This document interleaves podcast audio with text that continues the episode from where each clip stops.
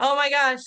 We are back with another AmeriCorps alum on the AmeriCorps Connections podcast. I finally had to just hit record on this because I'm so excited. Shannon and I met, I don't even know, several years ago. I think it was pre pandemic. So who knows, a different lifetime ago. And I was really excited that I saw her on LinkedIn and we connected. So this, this, this conversation is about to get wild, folks. But before we jump into the conversation, as I said on my last previous podcast, I have announcements because I have stuff going on. So let me just start off with welcome to the AmeriCorps uh, Connections podcast. I'm Nikki Fiacco, for those of you that don't know. And I basically started this podcast back in 2023 with the goal to connect with as many alumni as possible to hear about their service stories and their service journeys and find out basically what they're up to now and how we can leverage this 1.3 million alumni community that we have. So every week here on the AmeriCorps Connections podcast, we listen to and hear the stories of a new AmeriCorps alum that's gone through national service. Sometimes it's a straightforward journey, but a lot of times it's a windy road with obstacles and surprises. So we never know where this conversation is going to go the one thing I always like to say is that service and volunteerism brings us together. And right now we have a really big issue in this country about connecting. So it's my bigger vision to hope that these messages get out beyond and past the AmeriCorps network and into the greater just zeitgeist of consciousness to start thinking about connecting through service and volunteerism. So I'm going to go right to my announcements because I always get annoyed when my podcasters are just talking for 10, 15 minutes, but you can always forward. But don't forward yet because I have a special announcement. So, for those of you that don't know, Toolbank USA has tool banks across the United States. And during AmeriCorps Week, um, March 10th through the 16th, there will be Amer- opportunities to engage in service projects on the campuses of Baltimore Tool Bank, the Charlotte Tool Bank, Cincinnati Tool Bank, Houston, Phoenix, and Richmond. So if you're not watching this, you can go to toolbank.org, AmeriCorps Week 2024, and you can find a service project near you and get involved. So this is something that's very exciting. It was a brainchild of mine back in early 2023 and Noah Smock, who was a guest on the AmeriCorps Connections podcast, he and I put our heads together and I mean, honestly, he's the one that made it happen. It was just my idea. So I'm going to give credit where credit's due. Thank you, Noah and the Tool Bank. So another cool announcement that I want to uh, acknowledge is that I'm excited that the AmeriCorps Connections podcast has a new production and marketing support team with Do Good, Be Good, which provides training for AmeriCorps programs and are staffed by all AmeriCorps alums. Thank you. Thank you so much they're helping me with the back end stuff so I can stay focused on what I do best, which is find amazing guests like Shannon and have fun and, and energizing conversations. So, you know, keep an eye out for them. And if you're looking for support for your programming, definitely reach out to them. And finally, without any further ado, of course, I tip my hat to Dan Medevere, who was the very first one that stepped up to support me in this podcast. And it would have never, ever, ever even gotten this far without him actually hosting this uh, podcast on his platforms. So that's why you can find it on YouTube or Apple to Apple Apple Podcasts, Spotify, and all of the places that you can get your podcasts. So thank you, Dan Menavere and Triple C alum. All right. So today we're talking with AmeriCorps alum Shannon Stober. Is that right? Stober? Yeah. I did it. Served as an AmeriCorps Vista, which uh, we were talking earlier. I thought you served as N uh, NCCC member, but you can fix that part of the story. So you're one of those diamond diamond uh, AmeriCorps members who served two years, Vista and then a Vista leader. So I did, I was in an essential oils company and we had like the multi-level marketing. And so there was like, you're lame because you're not selling enough. And then there was like silver, gold, and diamond. There's platinum too, but I reserved that for those service members who did like five years, right? So you are a diamond AmeriCorps alum. I give I love you, it. I'll take it. yeah, yeah. So we met just for some uh, clarity, and this is why this conversation is going to get goofy. Is we met several years ago at a conference hosted by America Service Commissions in Des Moines, Iowa. We had a great time. We may or may not have been doing playing bingo in a drag bar. I don't know. I I think we were, but anyways. let's jump right in. When let's start with your reflection of your service year. So how how did this all start for you and where did your hero's journey begin and what was the call to action? Take it away. Yeah, I love it. Yeah, thank you. Thanks for having me. Excited to be here. So the the story begins. It was 2002. I was born and raised in Colorado, and I was going to school at a small state school called Fort Lewis College in Durango. And I was getting ready to graduate with my degree in sociology and women's studies. And it dawned on me that the career pathways attached to that degree were less than obvious. So I was chatting with another sociology student one day and asking her what she thought she was going to do. And she's like, Hey, have you ever heard of AmeriCorps? And at that point, I had not. So as the story goes, I went home that evening, had a couple beers, watched the Cuba Gooding Jr. classic Snow Dogs, and decided to find out what this AmeriCorps thing was all about. And what I discovered is that I could use that program to punch my ticket to Montana, which is a place that I visited frequently growing up. I had always had a little bit of an attraction to. So I said, well, what the hell? Like, I might as well apply. This seems up my alley. I'm kind of a, a do gooder. Let me see if I can get into this AmeriCorps thing. So I applied for a position in Bozeman and I was accepted. So next thing I knew, I had the truck pointed north. I had my 120 pound dog in a desk to this day, I have no idea why I was like, I have to bring a desk. I think I was like forecasting my administrative future. Yeah. So I brought a desk. Did you bring your briefcase too? I did not have a briefcase. The briefcase came later in life, along with haircut and removing of nose piercings, which I still regret to this day. But there was no briefcase briefcase at that time. But yeah, so I came up to Bozeman, Montana, and I did my first term of service as a Vista, working at a teen center called the Blue Iguana Teen Coffee House pretty progressive. It was an entity. The the board of governors was all youth. The executive director, my site supervisor, was 24 years old, I believe. Her previous experience was in being a private chef for vegans. So a lot of relevant experience for the nonprofit sector. And I came in and was supposed to help them figure out how to do fundraising. And and what I actually helped them do was figure out that they needed to close the youth center and I always laugh and say my biggest accomplishment in my first term of service was closing a teen center, which people find odd but for me, it was about truly understanding the importance of being community centered in your work and bringing community voice in and being cautious and thoughtful about how you use resources. So essentially, we're able to establish that that was not meeting the needs of emerging youth, and there were other things that they wanted and better ways to use that money. So yeah, that was my first term. It was awful. it's super hard, right? I was like, it was super hard, right? Like the community was tough. Like not having money was really, really tough. My boss was tough when we closed the youth center, I personally spent six weeks painting it to get it ready to turn back over to the landlord. Like these things will happen in service. And it was awful enough, but promising enough that I, when they called and said, Would you want to be a Vista leader? I was all in. So I took the yeah. position as Vista leader because I saw the potential in it and wanted to try and position myself in a way that other folks who were coming into the program would have more guidance, support, resources than I than I understood I had at the time. Yeah.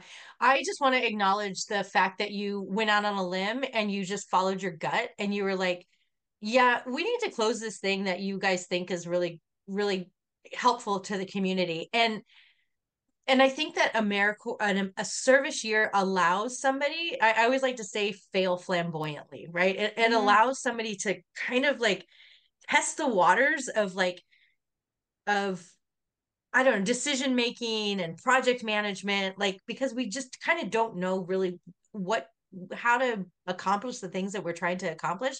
And sometimes like for the vistas, the VAD, which do you, what does that stand for? Vista assignment or something. I just yeah. think it sounds weird. I won't say it. And we weren't saying that when I was a Vista because I would have had too much fun with that word. so we'll just say the position description, right? Like yeah. might say one thing, but like really when you get into the work it's it's it has to turn out to be something else. Yeah just inherently and i want to just put a small edit like it wasn't that i was like i think we should close this. I think mm-hmm. to your point as an outsider with a really simplified lens i didn't know any better at that time than to not question the golden goose right? Where i was like i don't know. Is the youth center working? And people you know i mean because the people who they'd worked so hard and they executed so well right? They were like we're engaging we're doing stakeholder i mean they really did a beautiful job and met the opportunity that existed 10 years prior. It was just uh, yeah. a, that that uh, that opportunity had shifted. So it was like I, I, and it wasn't me saying we should close it it was does it work? Like is yeah. it do we have a theory behind this? And then went back to the young people and the partners and asked those questions and it was like yeah this is this is no longer the solution. So it taught me a lot. And I've carried that in all of my work since then is sort of, are we leading solutions? Do we understand the community need? When have we revisited that? And it's to, to, to the point I think I sometimes irritate people with those questions, but they're important ones to ask. Yeah. And I can imagine, and we'll get there when we get there, but I can imagine that that kind of bleeds over and just what you said into your consulting work where you ask the tough questions. Like you have to ask the tough questions. Like, yeah. All right. So you you did a Vista leader position. For folks that don't mm. don't know the difference between Vista and Vista leader, if you could briefly just describe what the difference was. Absolutely. So the Vista leader is essentially the team leader. So, and in that role, I was responsible for checking in, supporting, communicating conditions back to the program director, recruitment, graduations, things like that. So it was more of an administrative leadership position for the current Vistas in the program. Mm-hmm. How was that experience different from your actual Vista year?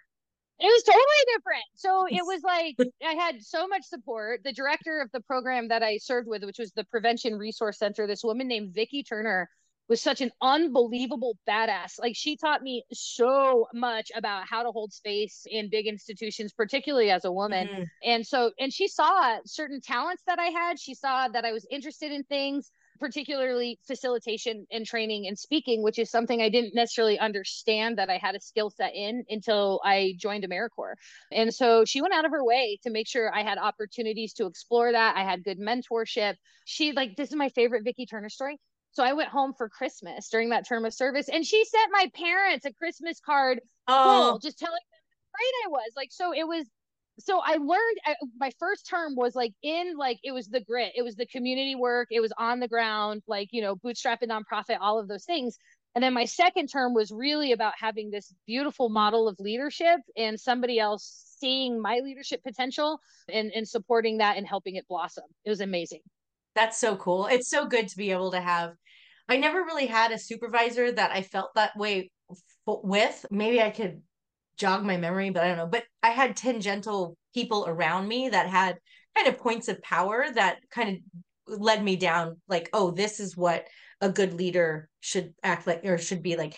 And one of the things that you said was I didn't know that I had those skills until my AmeriCorps year. Like that is so freaking solid because I became a connector. I became a super connector during my service year because just basically for for survival because I worked in Anne Arundel County Recreation and Parks. It was a huge department and there were all these moving parts, there were all these different parks and I needed to figure out how I could connect volunteers to meaningful projects and then find those meaningful projects for those volunteers so I didn't know that I was go- going to have a podcast like 10 years after my service and that that connection skills was going to be what makes this so successful. So, you know, for those folks that are in a year, thinking about a year or reflecting on your service year, it's really cool to think about like what did you what did you learn during your service year and what are you still using now? Super important. Totally. Yeah, totally. No, it was a gift and I I I think about it often. So you know these days and we'll talk more about it but i've i run my own consulting company and the bulk of the work that i do with that company is training facilitation and coaching and if you had asked me 22 year old shannon rolling up to montana in her truck like i didn't even know what the word facilitation meant right like yeah. i like literally you know like and and so to be exposed to that i mean that was direct exposure through americorps. There was a woman named nicole trimble that used to come to montana and she's a pretty big figure in the americorps world as well based in seattle. And so she would come out and and do training for us. This was like the heyday of training for americorps programs by the way. Like we got together in person multiple times a year multiple days deep diving into training it was excellent but she came out and led this training called the trainer's toolbox and it was mm. essentially mm. teaching us how to be facilitators understanding and recognizing that vistas have that capacity convening responsibility i remember watching her do this and i was like this is cool man like i mm-hmm. did like what is what is this space that we're in like what are these things we're talking about and she saw that i was excited about it and offered me opportunities to work with her and then vicki when I was a leader, she was like, Yeah, like you're going to be point person on trainings. You'll be working with Nicole, oh, like cool. when she's out here. So both of those women kind of came together and said, She has a spark for this, right? And and also she has an aptitude for it. So I, I'm so grateful for the two of them. And also, uh, hey, good job for myself. Yes. For being like, I think I like this, you know, and I think I'm gonna chase yeah. it down. So I get I get some credit too. we'll we'll allow that. You can take some credit for it. so you're, you know, I have your LinkedIn page here because I, I said to somebody the other day, I'm like, I literally live on LinkedIn. I live on it. I like, I'm, I am that dork that somebody like posts something and it says five minutes ago somebody posted, and then I'm like, I love this thing. I'm always. You how most people are on like Instagram. Like I'm like I know that you are on there. You're always sneaking around on LinkedIn. I'm always on LinkedIn, and it's just fascinating all the connections. But I'm looking at your profile, and you have done so many different roles in state service and national service. So, you know, I don't know if you want to go from what you did right after your Vista year into how you found that windy path. I, I just this this afternoon for my nine to five, we had a, a site super a new site supervisor Vista training for my nine to five, and I was literally telling somebody that like my career started like m- during my AmeriCorps year. Like that's when I started like my upward trajectory in national service. And i always like to say that like national service found me it captured me i stayed in the field i did the things. But you know and that was like pretty much after my national service experience in 2012 right. i mean literally right. i went from a member to i don't know working in the governor's office. Like what? Exactly. So, that's exactly what happened yeah so let's let's go there like if you want to pick it up from after no, this I'm year. To. Yeah, it's funny. It's like there's some friends of mine. We always say that we answered the call to service and never hung up, right? Yes. Like, we never hung up. And so after I completed my second term as a Vista, I was hired in the governor's office of community service, serve Montana. And my title was training officer, right? So again, I had this and the universe is gonna do what the universe does. There was like some dude named Doug who had had been in the position before me for 47 years or whatever, right? And he just happened to be retiring right around the time that I happened to be wrapping up my service. And so I was lucky enough to, to land that position. And so I had three and a half years working for the commission. Small commission, went through two different administrations. Folks who have done that work know that that's a lot of transition, a lot Can of big P and small like, P. Please don't can me. Oh my lord! I mean, it was just. I mean, and again, I was like, we can have like a commission podcast, like because those are all other stories. But but it was in it was in that role that I had the opportunity to start working with folks all around the country, practitioners, mm-hmm. to really think critically, like what does it mean to convene around personal and professional development? What does it mean to meet the needs of individuals who are inherently purposeful and transformational? What does it mean to meet young people in their truth, right? And to give young people space for their truth but also invite them into wisdom. Like it was a very, very cool experience. Um, but at the end of the day, the big P politics just weren't for me. Like that just yeah. was not for me. It got in the way of, of the work and the curiosities and the questions in the space I wanted to hold. So I bounced. I moved over to Missoula, Montana, and I took over the position as program director for an AmeriCorps program called Campus Corps. So we were working with college students all around the states who were in part-time, minimum time positions, doing service learning, community service on their campuses while going to school. And it was a it was a great program, and I that allowed me to really expand my view. I mean, Montana is incredibly large geographically diverse state and so had the opportunity to get to know a lot of rural communities some of our tribal communities the yeah it was super cool it, it was really cool but at the end of the day i was like all right i'm like managing a federal grant that's being administered through the state and now i'm like doing sub-site expenditures to 14 campuses and I was like, this is not giving me life. No, right. And I have no. very small tolerance. Like I do not, I, I, have a small tolerance for putting my time in places that doesn't feel good. So I was there for a year and a half.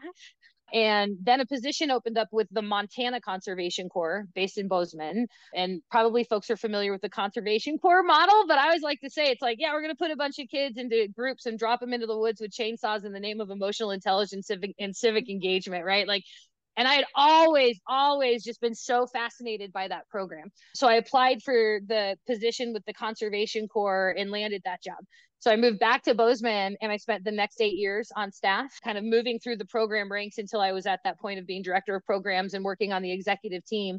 And that was like one of the best experiences of my life. Like oh, those, the, the God, the kids that do conservation corps programs. And the thing was, it was there that whole time that I was working with Campus Corps and Montana Conservation Corps, I was side hustling as a trainer and a facilitator. So when I left the governor's office, there were people who were like, we really liked you in that role. Like, would you want to come do that for us? And I was like, I don't have time. And they're like, but what if we paid you? I was like, I probably could make time. yeah. so I was like side hustling, right, with all these different organizations and programs. And then MCC was like this lab, right, of like my job oh, was yes. design. I was designing the leadership training program for this this organization that is nationally known for their work in the leadership space. And these young people do not bullshit. Like those crew leaders that I worked with, it was like, this is what I need. This is what it needs to look like. You don't think i don't think you know what you're talking about. I mean they would push back. They would challenge me. They brought new information. And so it was like this eight year boot camp of like really having to figure out what is leadership what are the components how do we deliver it how do i make it digestible how do i make somebody who wants to be in the woods right now swinging a tool interested in what i have to say so yeah i, I did that for eight years before launching my company but I, I give so much credit to the mcc crew leaders like those young people are like they're it. They shaped me 100%. Now, would they like, would they tell you like specifically what kind of support they needed and things that were working and things that weren't working? Like, what kind of feedback were they giving? Have you ever asked a young person for feedback? they give it all to you. They give it all to you. I mean, and it was, and so had all the feedback for me, right? If, if I asked a question, I had to be ready for an answer. And and so part of that study was in building relationship, going on field visits. Some of it was, you know, getting together mid-season, talking at the end of the term.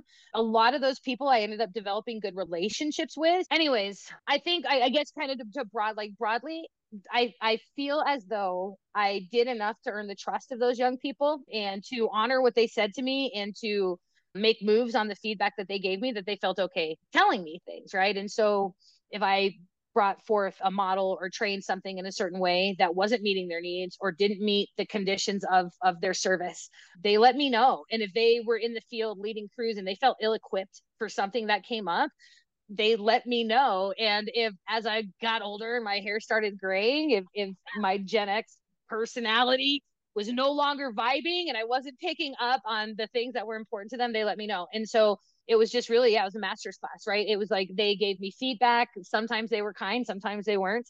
They taught me how to receive that. They taught me how to incorporate that. And I just had countless opportunities to try again and again and again and again until I felt really, really good about my craft.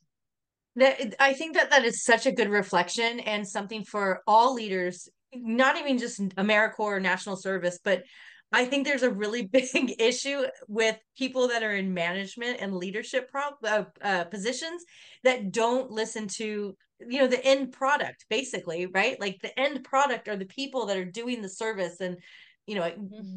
so it's so important for us and especially as we move through the ranks working with something that's focused on service, like people, like the humans that are doing the thing to the environment or with other humans. Like we need to think about their experience. I, you know, I had a conversation with somebody today that's a new site supervisor but never really you know supervised a, an americorps member and i said something that's so important is that you will either make this service year amazing for this member or not like it really mm. hinges on you and that means you need to be present. That means you need to listen. You need to mm-hmm. justify the way that they're feeling. Maybe not, you know, you don't have to, you know, handhold and baby cake every snowflake, but you we need as supervisors as directors of, of programs we really need to spend our time focusing on the experience of the AmeriCorps member. And I will just say real quick, reflecting on my service year, I was a volunteer coordinator and my site supervisor that I started out with, he was like, I need you in your desk from eight to four every day. And I said, I can't do volunteer coordination from my desk. I mean, mm. this was way pre pandemic. And then I had a new site supervisor come in and I was like, Hey, I'm going to do this. He's like, You don't need to check in with me we can just check in once a week let me know what you're doing and then that's when the doors flooded open and the project started and the impact in the community so good on you for like keeping that like boots on the ground their opinion matters Totally. I just have to pause at the fact that you said we don't have to baby cake every snowflake. I don't even know if that's a thing, but it is now. I am going to say baby cake snowflakes all the time. No, I mean, I think it's, uh, you know, even in my work now, it's like I'll, I'll run into folks I'm I will always be a major ambassador of young people. Emerging adults is what I like to I call recent college grads. Like I love my emerging adults. I love my emerging leaders, and I will always be a major ambassador of theirs. And so I touch a lot of programs eh, and then people that are doing work with that age group. And you know, they're like, they don't know what they don't want. And I'm like, or they don't know what they want. They don't know what they want. I'm like, okay, they don't know what they don't know. I will give yes. you that, but these people, but they know what they want. And and like they that that is not the same thing like stop conflating that and i've seen people use that like as a way to shut down that group and shut mm. down their mm. voice and I'm, I'm, like no they don't know what they don't know i will give you that a 100% i don't know what i don't know but they certainly know what they want so yeah yeah, yeah. I'm writing we don't know what but we all don't know what we don't know right like no you know i reflect on my i remember sitting around a fireplace and I can't remember how old I was, but everybody was reflecting on their college experience. Well, I went to community college, but I never pursued a bachelor's degree. And so I was in my early 30s, and everybody's, you know, sitting around the fire talking about, you know, oh, I was drinking beer, blah, blah, blah, and talking about their their experience. And I thought to myself, well, gosh, I want to go to college. Like, I want to talk about my experience. So literally after sitting there, I I applied. I got into University of Maryland, Baltimore County, UMBC. I finished my my my degree in environmental studies, and then I went off to do AmeriCorps. But I didn't know, I didn't know the process of going to school. I didn't understand the benefits of going to school. I didn't know what I didn't know, and I I, I love that. I think that's probably going to be the title of this podcast, and it's so important. And as you know, where we are in our careers, like I love the emerging emerging adults idea. They are my one of my favorite groups too. Like I have Vista members right now that I'm I'm working with and I'm kind of job coaching them a little bit. Like one of our one of our Vistas applied for a, a job in one of our partner organizations. And I was like, you know the site supervisor, right? And he goes, Yeah. I go, did you let them know that you applied? He's like, Oh, that's a great idea. I'm like, that's like yes. If you apply for a job in an organization where you know people work mm-hmm. there, like let them all know that you are looking. Yeah. So but a lot of times people that are in service don't recognize the social capital that they're building, right? Like yes. they don't they don't see that and it needs to be just blatantly pointed out. Like it is. It's like you know somebody who works there. This is where you call and say, I applied for the job. Would you mind putting in a good word? It's like this is this is how this stuff actually works, right? Listen, yeah. like I've done HR consulting, I've done sure, you know, I know it's not how it's supposed to actually work, but that's how it works. Like you gotta call people, like, you know, if you know somebody, call them. Sweet vistas. That, Come on. but I think to the point of you saying like it, it shouldn't work that way. But think about it, like in the 20s and 30s when people are getting jobs, like I remember, okay, this is going to date me, but I'm just going to bring it up as an example. I worked at Blockbuster Video, folks, and it was one of my favorite jobs because I got to watch movies all day. So that was fun. But I literally walked in to Blockbuster Video. I asked for an application. I filled out the application with my pen and my handwriting, and I handed it to the manager. So now the manager knew who I was, knew my name. So, you know what I mean? It's like, it's like getting in front of people. So I think that's different. It's like getting in front of somebody, right? Like being like, here's, you know, this is this is me in three dimensions. Is what I sound like, what my smile's like, my energy. And what I mean is like the notion of like we don't like when I say oh, that shouldn't be like that is like recognizing that there are systems of power, right? And so it's oh, like, yes. and that's yes. kind of what I mean by that, right? It's yep. like, well, there's systems of power, and so it shouldn't just be about who you know because we tend to know people that we share those systems with, and so that's why I say like, no, you yes, call if you know somebody, but I get why that's also something that we should be mindful of. That's yeah, and thank say. you so much for pointing that out. Like that's like yeah. a that that was a blind spot right there, folks. That was a legit blind spot on my on my part. well, um, what and- you're saying is different, though. I think you're saying something distinctly different, which is like, don't be afraid to yeah. go walk in. Like that's a whole different art form that has been lost. Today, I got nuts and I called three people instead of emailing them, and I laughed every time I called everyone. I was like, "Listen, I'm being wild today. I'm calling you instead of emailing you." They're like, "This is insane, right?"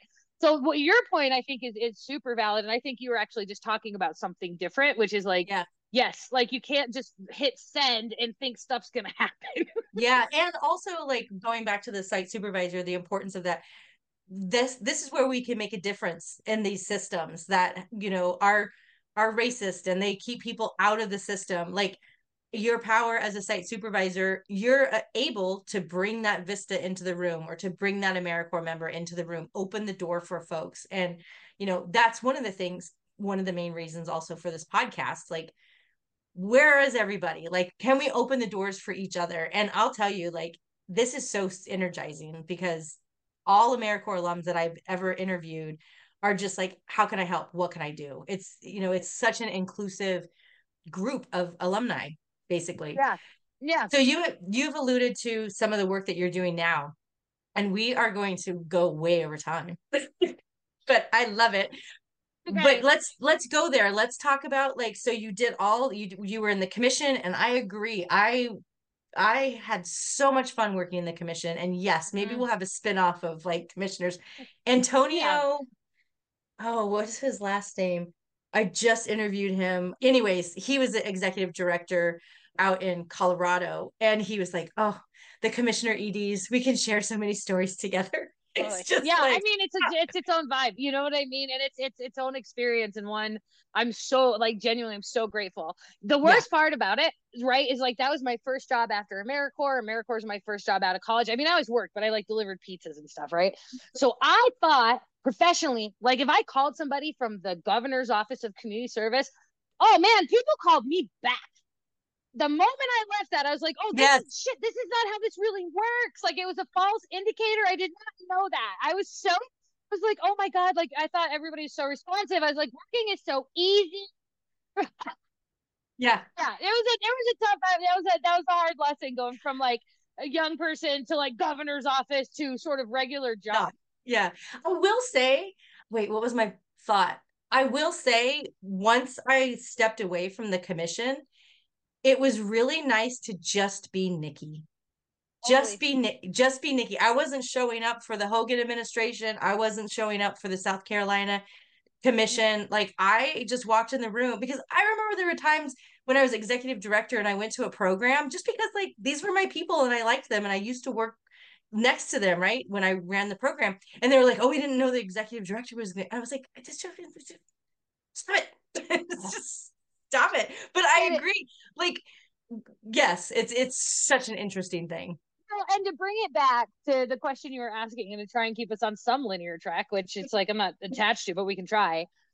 I had a similar experience when I left my job with the Conservation Corps and and I started my own company. So so yeah, I was I did two terms of service and then worked in and around service and staffing positions for probably a decade that whole time was side hustling as a as a trainer and a facilitator. And then i think maybe eight years ago now decided to make this the the side hustle the full-time hustle right? And incorporated uh solopreneur doing training facilitation and coaching work. But it was really relieving to remove that barrier of yes. staff right? Like for me like of like well i'm staff and you're a member. And so therefore there's certain things i can't say i shouldn't say. There's a level of transparency i shouldn't hold. There's boundaries. And i agree with all of that and think it's necessary but man, it was so great to finally be like, okay, I just get to be Stober now. Like yes. I get to just be Stober and like say what I really want to say and ask the question I really want to ask because I'm not in that box anymore. And I love it. Love it. Well, let's go there. What is what is Stober? Be Stober.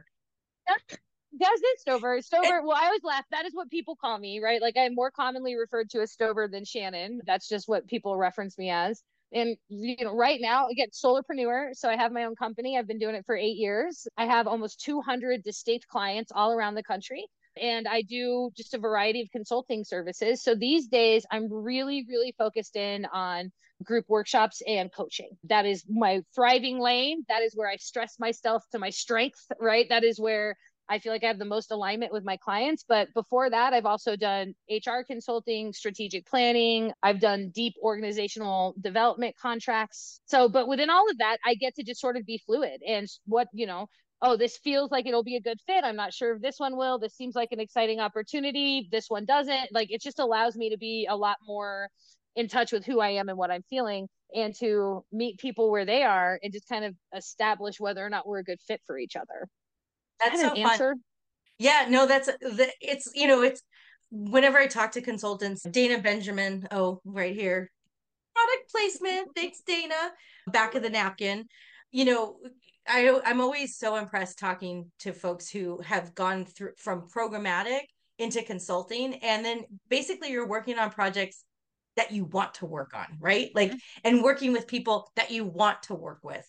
And that's like want to a, work with me. That want to work with you. Exactly. And yeah. that's just like kind of an ideal. So what does a coaching session, like what is like, what does that look like? And why are mm. things are just dinging all over the place. Hold on. We're just having a hell of a time with the tech here. Uh, so I do have a, I do have coaching certifications, and the majority of the people that I coach are women. And the the niche that I've carved out there are women that are emerging and transitioning into the next level of leadership. And so that can oh. look like somebody who has their first management position to somebody who has taken over the board chair position of a large statewide organization that's in distress. Um, and that just tends to be a sweet spot for me is working with women in those conditions.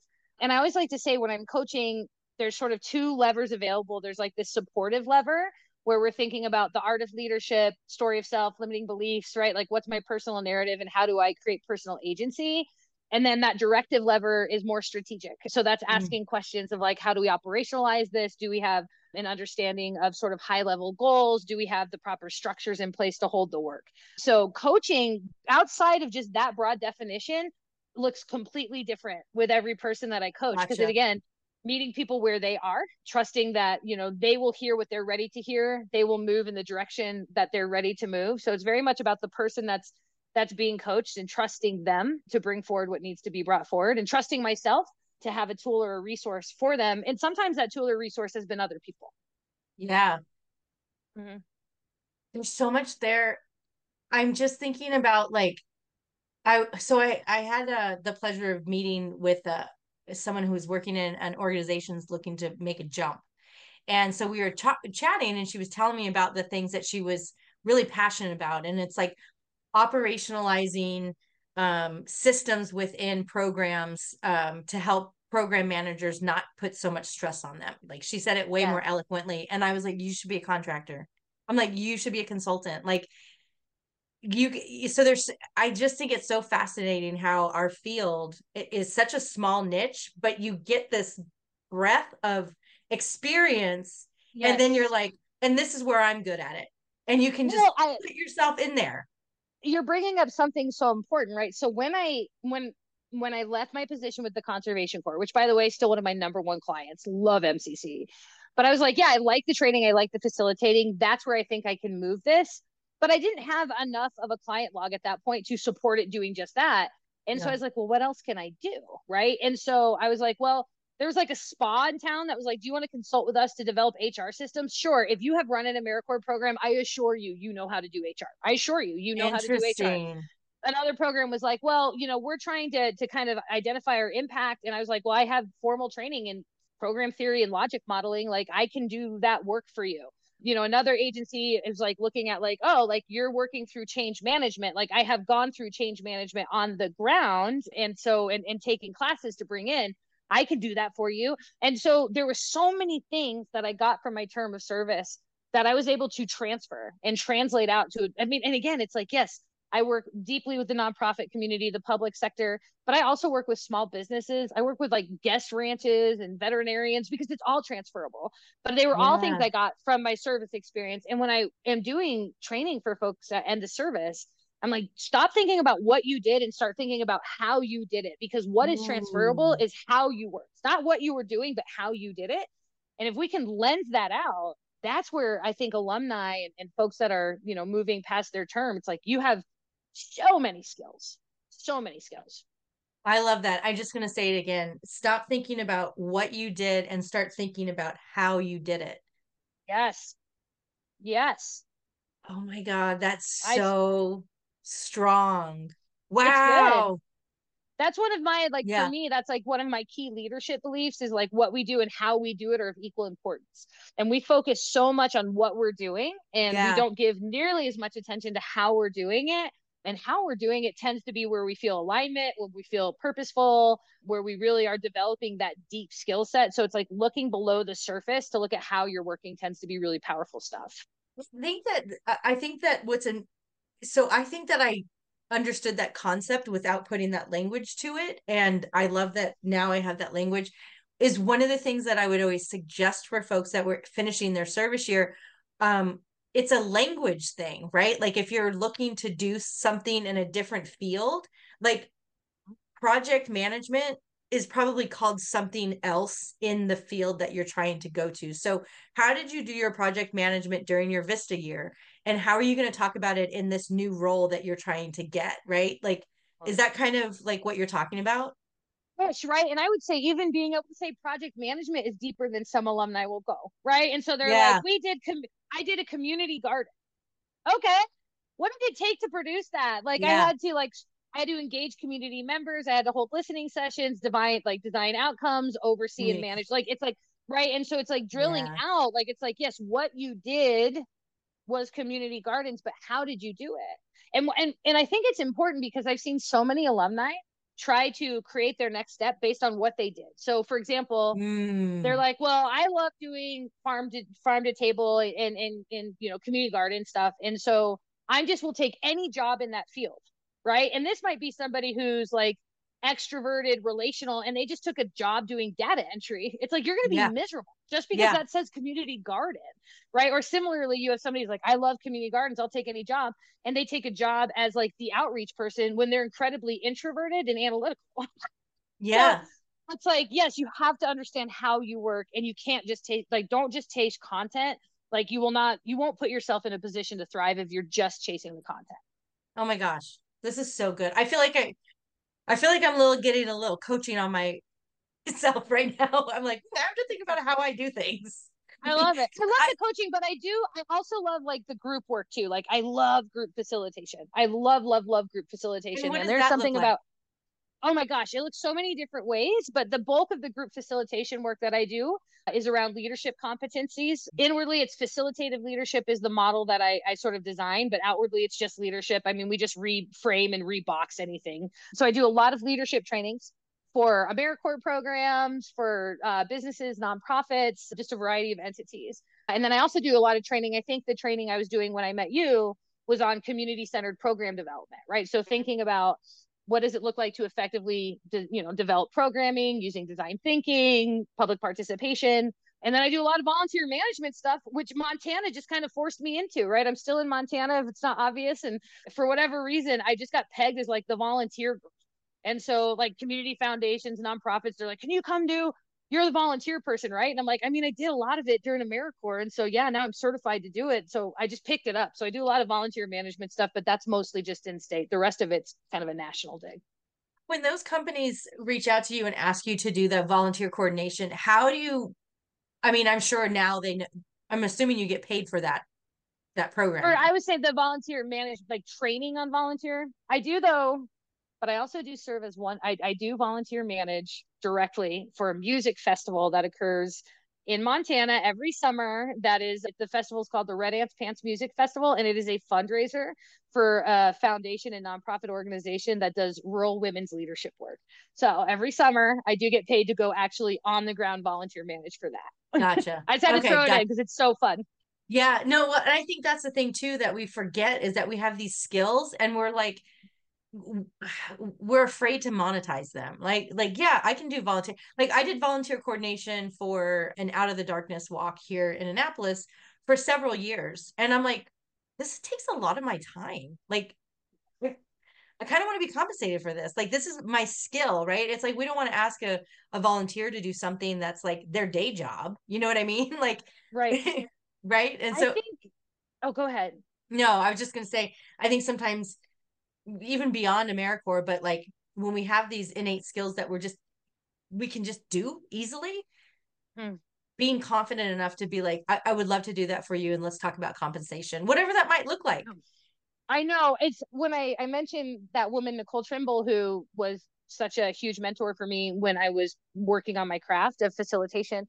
And she said something to me that I have never, ever forgotten. And I was like 23 years old. And she said, Shannon, you can do good and do well. And she's like, I need you to understand that you can do good and you can do well. And I am so grateful for somebody that I respected to have planted that seed for me at such a young age, right? To recognize that it's like I can give back, I can be a good community steward, I can be purposeful, I can be involved civically, and I can, and it is still okay for me to ask that my services be compensated and yeah. and to hold those at high value. Like, yeah. yeah, we can do good and do well but I also like to make sure, like for my my business, so it's all word of mouth, right? I don't really do any kind of advertising. It's all word of mouth, and it's all sort of things that are attracted into the circle, and and just let it go that way. And but I keep my price points 100% at a place that I know I can work with AmeriCorps programs and nonprofit organizations. Like, and it's like that's that is who I want to work with. Mm-hmm. And I think sometimes there's this notion of like, well, a lot, a lot of times people are like, Shannon, you should be doing corporate work. You should go do that for corporate. And I'm like, why do you believe that to be better? Why is why do we assume that that is the next rung on the ladder that I have yeah. to? If I'm doing this, I need, I must want to go corporate. And it's like I have no desire to, to do that. I have a couple corporate clients, you know, because again, the vibes and the values are good. Right. But no, I want to be right where I'm at. I'm like, this is the price point. I value myself. I value you enough too to want to make sure that we can be accessible to each other. I love that. That's so important. All right, I'm going to do my best to land the plane here. I know we're all over. We'll, we'll see which tangent we go down. So I'm going to ask just a couple questions. Like, what are you really excited about, either in your professional life, your personal life, or or just what's going on in the world? What's something that you're super jazzed about? I right now I am really jazzed about what I'm seeing as like a rural revitalization. I do a lot of work with rural communities and you know communities that are technically considered frontier like there's a big difference between rural like on the east coast and like rural out west right? And and and so right now there's a huge revitalization looking at the way you know ag producers are coming together collaborative conservation regenerative agriculture like there's so much movement women's leadership in those spaces and and it's one that i kind of have sort of found myself you know the current has pushed me into and so that as somebody who was born and raised in rural communities and has lived in in frontier areas for a long time it's really exciting for me to see that. And it's getting a lot of recognition which rural communities don't often get that kind of recognition. So i'm stoked on that. I love how specific that is. I would love to chat i mean i would love to know more about the regener i can't ever say it regen regenerative agriculture yeah, like mm-hmm. that was so I never tell people what I listen to on my podcast because you'll think I'm a conspiracy theorist and that I'm trying to start a cult. So, but a lot of the things I have listened to talk about how like we need to do this. We need to change the way that we do agriculture. It is not sustainable for Mother Gaia for us to be putting all this crap in the environment, in our lands, and i love the idea and and also just bringing back you mentioned tribal. That's just always been something that has been so close to my heart just because of the history of the united states and everything. And uh, you know i don't are you involved in anything in in that realm where not directly. I mean i hold relationships with you know a handful of tribal leaders. Uh, their director of indian affairs for the state of montana is a woman that i've known for quite a while my position is is that's not my space to occupy and and yeah. so like that's not my space to occupy right. and so i i kind of from my vantage point respectfully make sure that I am not in that space and that yeah. I am not confused as sort of trying to own or lead in that space. I do talk a lot about white dominant culture in my work though and and sort of name that for folks. I feel a big obligation as as a white woman who people pay attention to. I'm just loud and can hold people's attention. I feel I have an obligation and responsibility to be engaging in those conversations with folks who share that identity with me. Mm. And my hope is that by by sort of doing the work in that arena and shouldering that labor labor and taking responsibility there it creates more space for you know folks who do have those tribal identities to be doing the good work as they see fit yeah i love that that's a part that's so great i'm yeah. going to ask two more questions one okay. i know i know and then I guess I'm just gonna have to take a trip out to Montana, and we're gonna have to have, have a longer. Go to Montana. It's so it's really fun out yeah, we talked about, well, whatever. Okay. See, I almost went off track again. So, what do you see, or what would you love to see with this larger AmeriCorps alumni group? What could we do as a collective voice?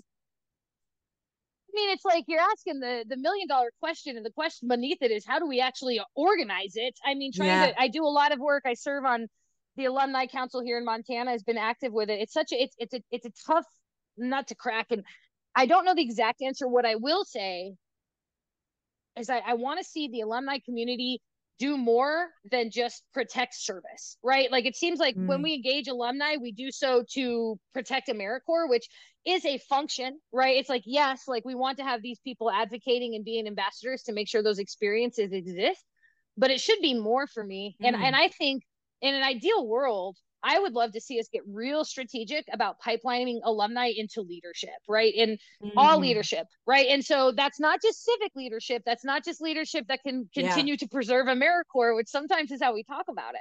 It's like corporate leadership, small business, local entrepreneurship. Like in my mind, people who seek out and successfully complete a term of service, it says something tremendous about their character. It says a lot about their values and their sort of orientation to to carry um, relationship to service with their identity.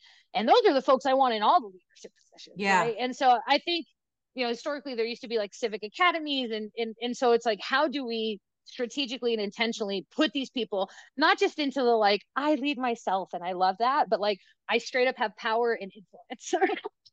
yeah. Like how do we give them positions of power and influence? That it's it's broad, much broader than regenerative agriculture and rural revitalization. But yeah, I think it's I think that would be my thing is like let's let's carry let's brace this up and really get these folks into positions where they can make changes. Yeah, you know, I I haven't heard this. I, have had 30 something podcasts and nobody's mentioned this and now my brain is going wild because companies are starting to understand the importance of corporate social responsibility Absolutely. and we have service members that can move into those roles and help bring that culture into the company into the corporations and 100%. making that connection is is so important that's okay i'm gonna we're we're totally. gonna figure we're gonna solve this, crack this nut. And it's like, and then I think too, it's just like the moving into social entrepreneurship, right? Like yes. I feel like we I am forever grateful and truly indebted to AmeriCorps in my opportunity to engage in public service. And I am grateful for the nonprofit sector and what they accomplished despite being set up to fail, which I yeah. honestly believe the nonprofit sector is set up to fail but i also think we have to like get outside of these systems at some point because i don't know that we can actually fix them. And so it's like social entrepreneurship like how do we create something that's completely different? I like to think that a lot of my work is like social entrepreneurship where it's like i want to make these changes. I can't get this work done in, inside the system. So no. in order to do this i have to get out of the system and while I'm at it, I'm going to say that I'm a value and charge money for the work that I do. Right. So yeah. just to that point, it's like getting into that. I think social entrepreneurship is something that we should be steering people towards too. Oh my gosh, this is so good. There's, I could, oh my God, I could, I could just go, okay. We're going to have to do a second interview and we're just going to have to focus on that one goal and maybe have, I don't know, and come away with action items. I'm going to ask you one more question, which is going to be really love easy it. to answer. I love it. it. It's basically like, what are you working on now? What do you want our audience to know? You know, I have like 54 subscribers on YouTube, maybe 60. And so if you're if you're watching if you're watching this on YouTube, honestly, like if you like follow and subscribe, it like helps the algorithms. So, anyways, what do you want our yeah. audience to know about what you're up to? And then if people want to connect with you, what's the best way of connecting? I love it. So again, I never even said the name of my company because again, that's just how cosmic it is. so my company is Jumpstart Training and Development. We've got plenty of clients. Like work is going super well. If I can be of service, if you dig the vibe and the values, and you're curious as to how I might be able to support you in the work that you're doing, please reach out. People reach out all the time to ask me about what is the journey towards being a social entrepreneur and, and how did I make strategic decisions I am always very welcoming of, of, those just discovery calls. And so if folks want to reach out and hop on the phone or in the Zoom room and talk about it, I am more than happy to extend that back. And then beyond that, I just want to know what's on your mind. Like, what are we fighting? What's happening out there? Like, I do not have my conservation corps crew leaders anymore keeping me abreast. So I'm really active on Instagram. It's a good place to find me. I run my mouth on there a lot but I love knowing like what's the new term, what's the phrase, mm. you know, mm. how are we conceiving of these things, where are the pinch points. So if folks just want to try and get connected, Instagram is a good place for me. And just tell me what you're thinking. Point me what's in the right your, direction. What's your Instagram thing? Oh, it's Shannon Stober. It's just okay. Shannon underscore Stober. Stober. When I when I make the thumbnail for this, should I just put Stober on there and just let? You should honestly, because when I introduce myself when I'm trained, I tell folks like just call me Stober. My husband calls me Stober, and that's not his last name. That's my that's my last name. Like I assure you, like I what there are times where people are trying to get my attention and are saying Shannon over and over, and I don't even turn around because I don't realize they're talking to me. That's so funny. That so feel I, free um, to put Stober on there.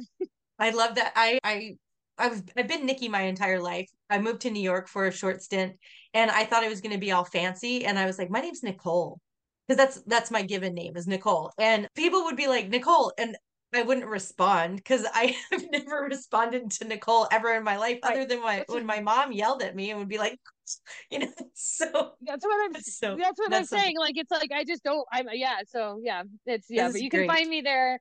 And like I said, I'm more interested. Like it's if folks feel compelled, if there's something about my energy that's interesting, or the way I've framed the work that is that's interesting, I love when people reach out and just see if there's some way for us to co-create together. And if not, if you want to just ask questions, I love just shooting the breeze with people as evidenced.